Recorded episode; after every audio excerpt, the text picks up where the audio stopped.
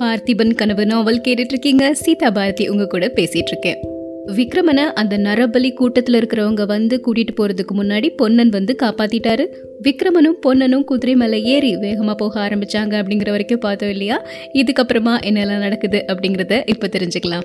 ரெண்டு பேரும் குதிரையில் போயிட்டே இருக்கிறாங்க. விக்ரமன் பொன்னனை பார்த்து ரொம்ப சரியான நேரத்தில் வந்து என்னை காப்பாத்தின பொண்ணா நீ கூட என்னை மறந்துருப்பியோன்னு நினச்சேன் அப்படின்னு சொல்கிறாரு பொன்னன் சொல்கிறாரு எப்படி இளவரசி உங்களை மறக்க முடியும்? ஒருவேளை நான் மறந்தாலும் குந்தவி தேவி உங்களை மறப்பாங்களா? அப்படிங்கிறாரு. அது சரி நாம இப்ப எங்க போயிட்டு இருக்கிறோம் அப்படின்னு கேக்குறாரு விக்ரமன். மாமல்லபுரத்துக்கு போயிட்டு இருக்கிறோம் மகாராஜா. அங்க ஒரு கப்பல் நிக்குது. நாளைக்கு மத்தியானம் அந்த கப்பல் செண்பகத்தீவுக்கு போகும். நாளை காலையிலக்குள்ள நாம மாமல்லபுரம் போய் சேர்ந்துட்டோம்னா அந்த கப்பல்ல ஏறி போயிடலாம். அதனால விரைவா இங்கிருந்து போகணும் அப்படின்னு சொல்லிட்டு குதிரையை வேகமா ஓட்டிட்டு போயிட்டு இருக்கிறாரு பொன்னன். விக்ரமன் கேக்குறாரு பொன்னா குந்தவி தேவி எங்க இருக்காங்க? கடைசியா ஒரு தடவை அவங்க கிட்ட விடை பெற்றுட்டு போனா எவ்வளவு சந்தோஷமா இருக்கும் அப்படிங்கிறாரு.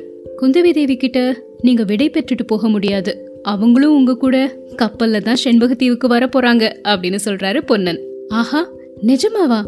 இவ்வளவு முக்கியமான செய்திய ஏன் முன்னாடியே சொல்லல? அப்படின்னு ரொம்ப சந்தோஷப்பட்டுக்கிறாரு விக்ரமன். திரும்ப பொன்னனை பார்த்து விக்ரமன் சொல்றாரு பொன்னா சக்கரவர்த்தியின் தண்டனை கபாலிகர்களின் பலி இந்த ரெண்டு ஆபத்திலிருந்தும் நீ என்னை காப்பாத்திருக்கிற இதுக்கு முன்னாடி காட்டாற்றல போன என்னை எடுத்து உயிர் கொடுத்து காப்பாத்தின. சோழ வம்சத்தின் குலதெய்வம் நீ அப்படிதான் சொல்லணும். உனக்கு நான் என்ன கைமாறு செய்ய போறேன்?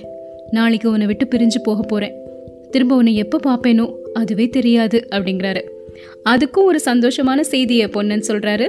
இன்னொரு தடவை உங்களை கப்பலில் அனுப்பிட்டு நான் இங்கே தனியாக இருப்பேன்னு நினைக்கிறீங்களா? எனக்கு இங்கே என்ன வேலை? வள்ளி ஏற்கனவே குந்தவி தேவியோட மாமல்லபுரத்துல தான் இருக்கிறா.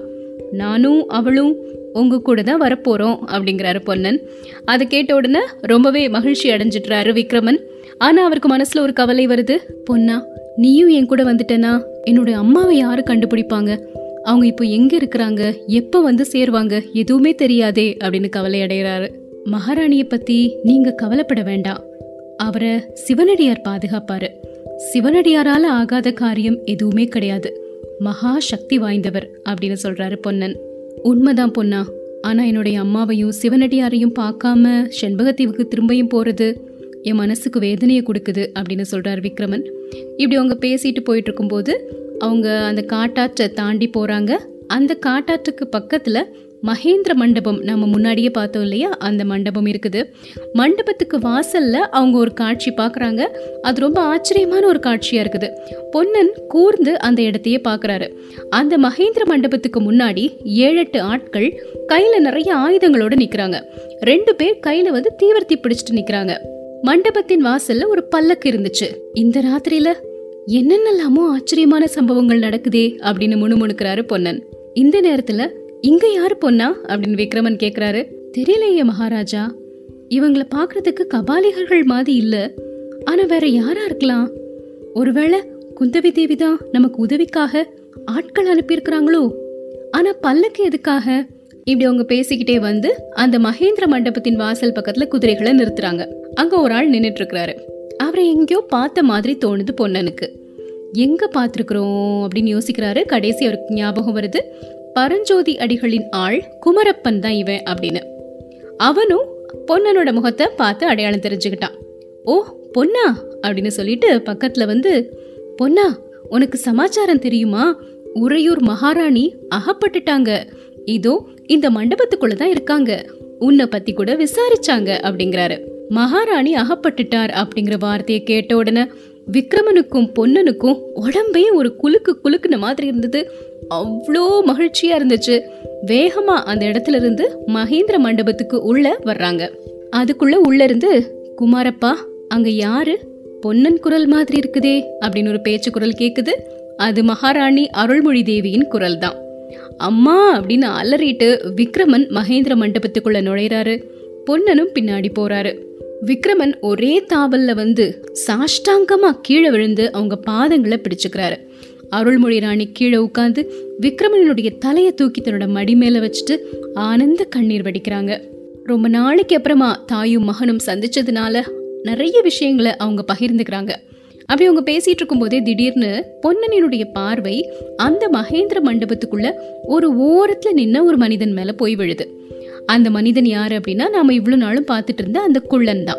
இவன் எப்படி இந்த இடத்துக்கு வந்தான் அப்படின்னு ஆச்சரியத்தோட கேக்குறாரு பொன்னன். அருள்மொழி ராணி சொல்றாங்க பொன்னா எனக்கு எதுவுமே புரியல. கண்ணை கட்டி காட்டுல விட்ட மாதிரி இருக்கு. அந்த மலை குகைக்குள்ள நான் கொஞ்ச நாட்கள் இருந்தேன். ஆனா எத்தனை நாட்கள் இருந்தேன்னு எனக்கு தெரியாது. கடைசியில அருவியில விழுந்து உயிரை விட்டுடலான்னு நினைக்கும் போது சிவனடியார் வந்து என்னை காப்பாத்தினாரு. உன்னோட மகன் திரும்பி வந்திருக்கிறான். அவனை எப்படியும் பார்க்கலாம் அப்படின்னு எனக்கு தைரியம் சொன்னாரு. அருள்மொழி ராணி இந்த விஷயங்கள் எல்லாத்தையுமே பொன்னன் கிட்ட சொல்லிட்டு இருக்கும்போது அந்த குள்ளன் ஒரு ஓரத்துல இருந்து ஹஹா அப்படின்னு சிரிக்கிறாரு. சிரிச்சு முடிச்சுட்டு இன்னைக்கு ராத்திரி ஒரு மிகப்பெரிய பலி நடக்க போகுது. காளியின் தாகம் அடங்க போகுது அப்படின்னு சொல்றாரு. எல்லாரும் அந்த குள்ளனையே பார்த்துட்டு இருக்கிறாங்க.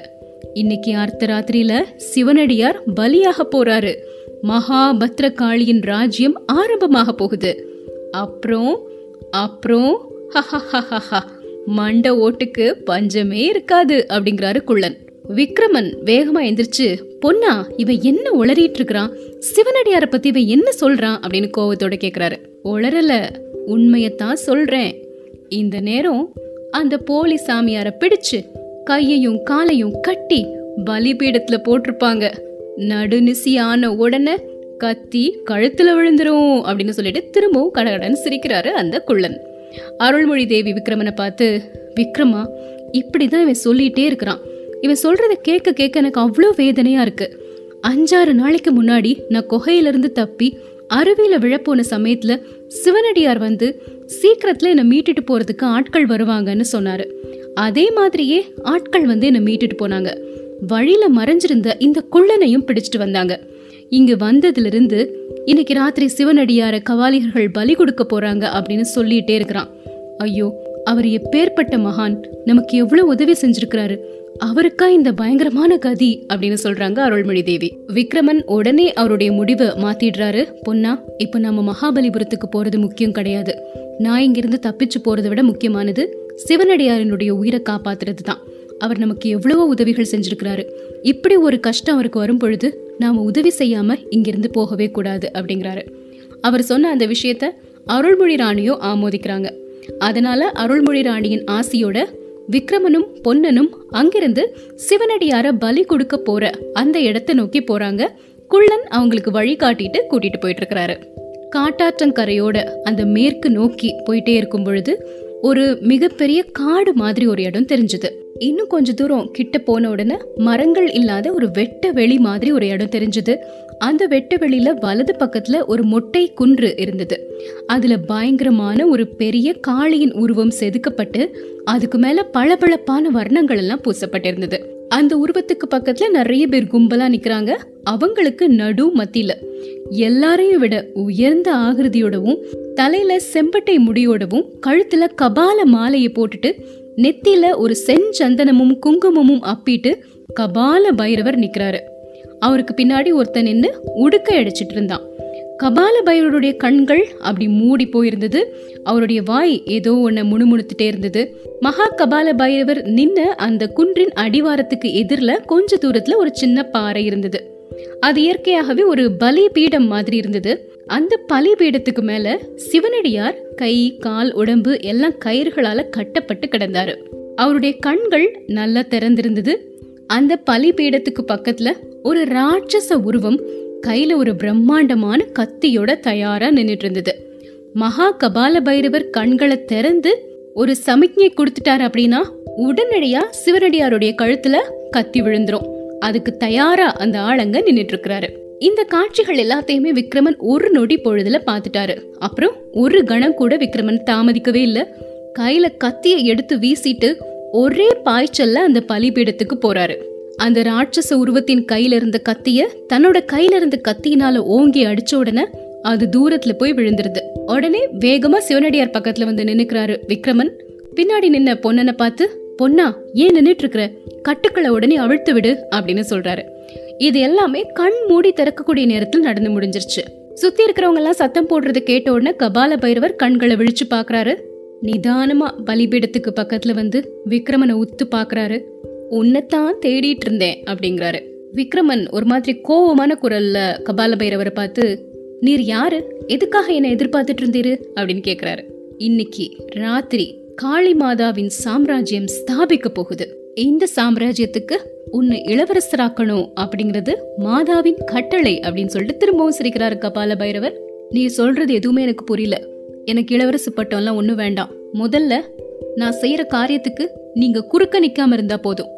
இதோ இந்த பலிபீடத்துல இருக்கக்கூடிய பெரியவர் எங்க குலத்தின் நண்பர். எனக்கும் என்னுடைய அம்மாக்கும் எவ்வளவோ உபகாரம் செஞ்சிருக்கிறாரு. அவரை விடுதலை செய்யறது என்னுடைய கடமை. என்னுடைய கையில கத்தியும் என் உடம்புல உயிர் இருக்கிற வரைக்கும் அவரை பலியிடுறதுக்கு நான் விடமாட்டேன் அப்படின்னு சொல்லிட்டு அந்த பலிபீடத்துக்கு பக்கத்துல வந்து சிவனடியாரின் உடம்புல இருந்த எல்லா கட்டுக்களையுமே அப்படி வெட்டி எறிகிறாரு விக்ரமன். நில் அப்படின்னு ஒரு கர்ஜனை செய்கிறாரு கபால பைரவர் பயமே இல்லாத ஒருத்தர் கூட அந்த சத்தத்தை கேட்டா பயந்துருவாங்க. அந்த மாதிரி ஒரு சத்தம் கொடுக்கறாரு. விக்ரமா இந்த போலி சிவனடியார் இந்த வஞ்சக வேஷதாரி இந்த பொய் ஜடா மகுடதாரி யாருன்னு தெரிஞ்சா இவரை காப்பாத்துறதுக்கு இவ்வளவு முயற்சி செய்ய மாட்டேன் அப்படிங்கிறாரு கபால பைரவர் இந்த வேஷதாரியவே கேட்டுப்பாரு. தைரியம் இருந்தா அவர் யாருன்னு உங்ககிட்ட சொல்லட்டும் அப்படின்னு திரும்பியும் சொல்றாரு. விக்ரமன் சிவனடியாரையே பார்த்துட்டு இருக்கிறாரு அவருடைய முகத்துல ஒரு புன்னகை மட்டும் தவழ்ந்துட்டு இருக்குது அதே சமயத்துல திடீர்னு இன்னொரு குரல் கேக்குது. விக்ரமா கபால மாலை அணிந்த இந்த வஞ்சக வேஷதாரி யாருன்னு முதல்ல கேளு. தைரியம் இருந்தா சொல்லட்டும் அப்படின்னு. அந்த குரல் எங்கிருந்து வந்தது யாரு அப்படின்னு திரும்பி பார்க்கறாரு விக்ரமன். பக்கத்துல இருந்த ஒரு பாறையின் மறைவுல இருந்து ஒரு உருவம் வெளியே வந்தது. எல்லாருமே அந்த உருவத்தையே பாக்குறாங்க. தீவர்த்தி வெளிச்சம் அந்த முகத்துல விழுந்த உடனே ஆ அப்படிங்கிற ஒரு வியப்பொலி எல்லாருடைய வாயிலிருந்து வந்தது.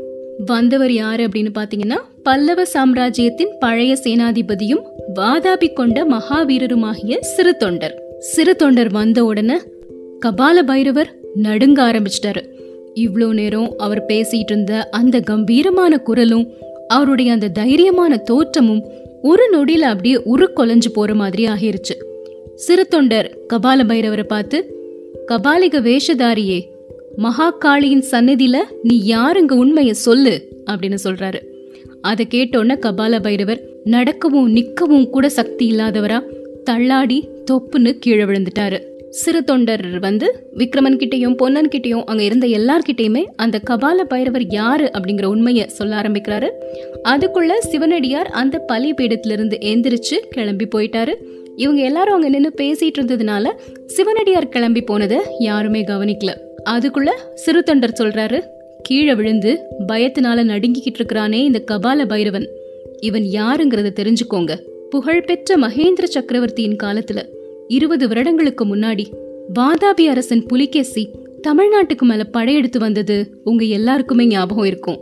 அந்த ராட்சச புலிகேசியும் அவனுடைய படைகளும் நம்பிக்கை துரோகம் செஞ்சு தமிழ்நாட்டின் பட்டணங்கள்லையும் கிராமங்கள்லையும் நிறைய அட்டூழியங்களெல்லாம் செஞ்சுட்டு போனாங்க.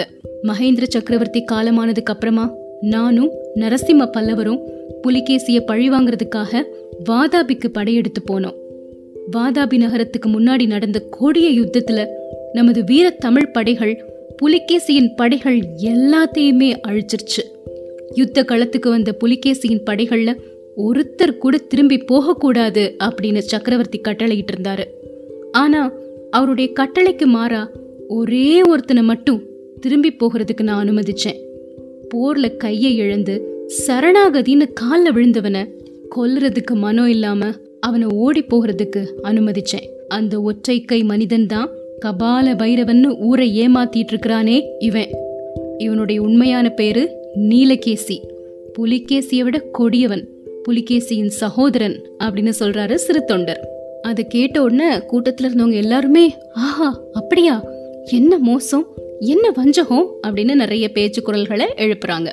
இவனை நான் மன்னிச்சு உயிரோட திருப்பி அனுப்புனேன்னு சொன்ன உடனே சக்கரவர்த்தி அன்னைக்கே சொன்னாரு நீ தப்பு செஞ்சுட்ட. இதனால ஏதாவது விபரீதம் விளையும் அப்படின்னு.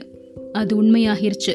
இந்த நீலகேசி கபாலிக வேஷத்துல தமிழ்நாட்டில் வந்து இருந்துட்டு பஞ்சத்தினால ஜனங்களுடைய புத்தி கலங்கியிருந்த காலத்துல கபாலிகத்தையும் நிறபலியையும் பரப்ப ஆரம்பிச்சிட்டான். எதுக்காக? வீரத்தினால ஜெயிக்க முடியாத காரியத்தை சூழ்ச்சியில ஜெயிக்கலான்னுதான். கடல்களுக்கு அப்பால் உள்ள தேசங்கள் எல்லாத்துலயுமே புகழ் பரவி இருக்கக்கூடிய நமது மாமல்ல சக்கரவர்த்திக்கு விரோதமா உங்களெல்லாம் ஏவி விட்டு சதி செய்ய வைக்கலாம் அப்படின்னு தான் இவர் பேசிட்டே இருக்கும்போது அந்த நீலகேசி அப்படிங்கிற கபால பைரவன் திடீர்னு எந்திரிச்சு இல்ல நீங்க இதெல்லாம் நம்பாதீங்க. கட்டுக்கதை. இதுக்கெல்லாம் என்ன சாட்சி இருக்கு? அப்படிங்கிறாரு. சாட்சி எங்கே? அப்படின்னு கபால பைரவர் கேட்ட உடனே இதோ நான் இருக்கிற சாட்சி அப்படின்னு ஒரு குரல் கேக்குது. ஒரு மரத்தின் மறைவுல இருந்து மாரப்ப பூபதி வர்றாரு. நான் சாட்சி சொல்றேன். இந்த கபால பைரவர் அப்படிங்கிற நீலகேசி உண்மையிலே கபாலிகன் கிடையாது. வேஷதாரி. இவன் நரசிம்ம பல்லவ சக்கரவர்த்திக்கு எதிராக சதி செஞ்சான். அந்த சதியில என்னையும் சேர சொன்னான். நான் மறுத்துட்டேன். சக்கரவர்த்தியின் கட்டளைப்படி காஞ்சிக்கு நான் அனுப்பிய இந்த இளவரசனை வழியிலே மறிச்சு இங்க கொண்டு வர்றதுக்கும் இவன் தான் ஏற்பாடு செஞ்சான் அப்படிங்கிறாரு மாரப்ப பூபதி. மாரப்பனோட மனசுல என்ன நினைச்சாரோ அப்படின்னு தெரியாது. ஒருவேளை தன்னை புறக்கணிச்சுட்டு கபால பைரவர் விக்ரமனுக்கு யுவராஜா பட்டம் கட்டுறதா சொன்னதை கேட்டு ஆத்திரம் உண்டாகியிருக்கலாம். இல்லனா சக்கரவர்த்திக்கு விரோதமா சதி செஞ்ச குற்றம் தன் மேல ஏற்படாம இருக்கணும் அப்படின்னு கூட மாரப்பன் நினைச்சிருக்கலாம். என்ன நினைச்சாரோ தெரியாது.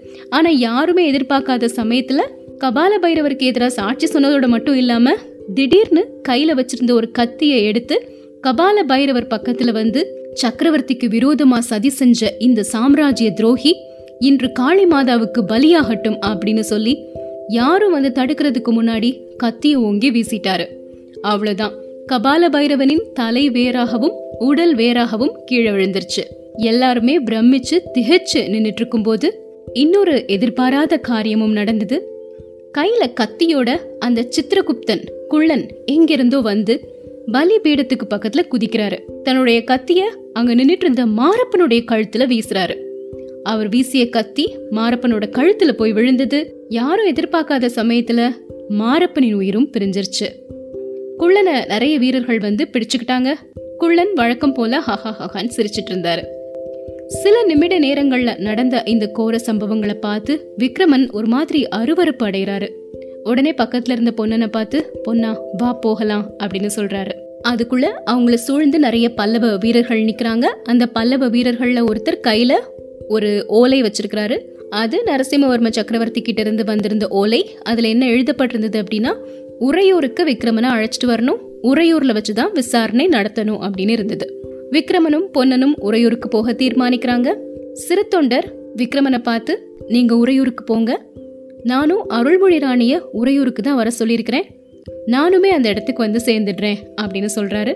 விக்ரமனும் பொன்னனும் உறையூரை நோக்கி போக ஆரம்பிக்கிறாங்க. குற்றம் சாட்டப்பட்டவர் விக்ரமன் இப்போ அவரை விசாரிக்கிறதுக்காக உறையூருக்கு வர சொல்லியிருக்கிறாரு நரசிம்மவர்ம சக்கரவர்த்தி. அவருக்கு என்ன தண்டனை கிடைக்க போகுது? இன்னும் ஒரே ஒரு அத்தியாயம் மட்டும்தான் மீதி இருக்குது. ரொம்ப சுவாரஸ்யமான கடைசி அத்தியாயத்துல என்னெல்லாம் இருக்குது அப்படிங்கறத என்ன நடக்க போகுது அப்படிங்கறத தெரிஞ்சுக்கலாம்.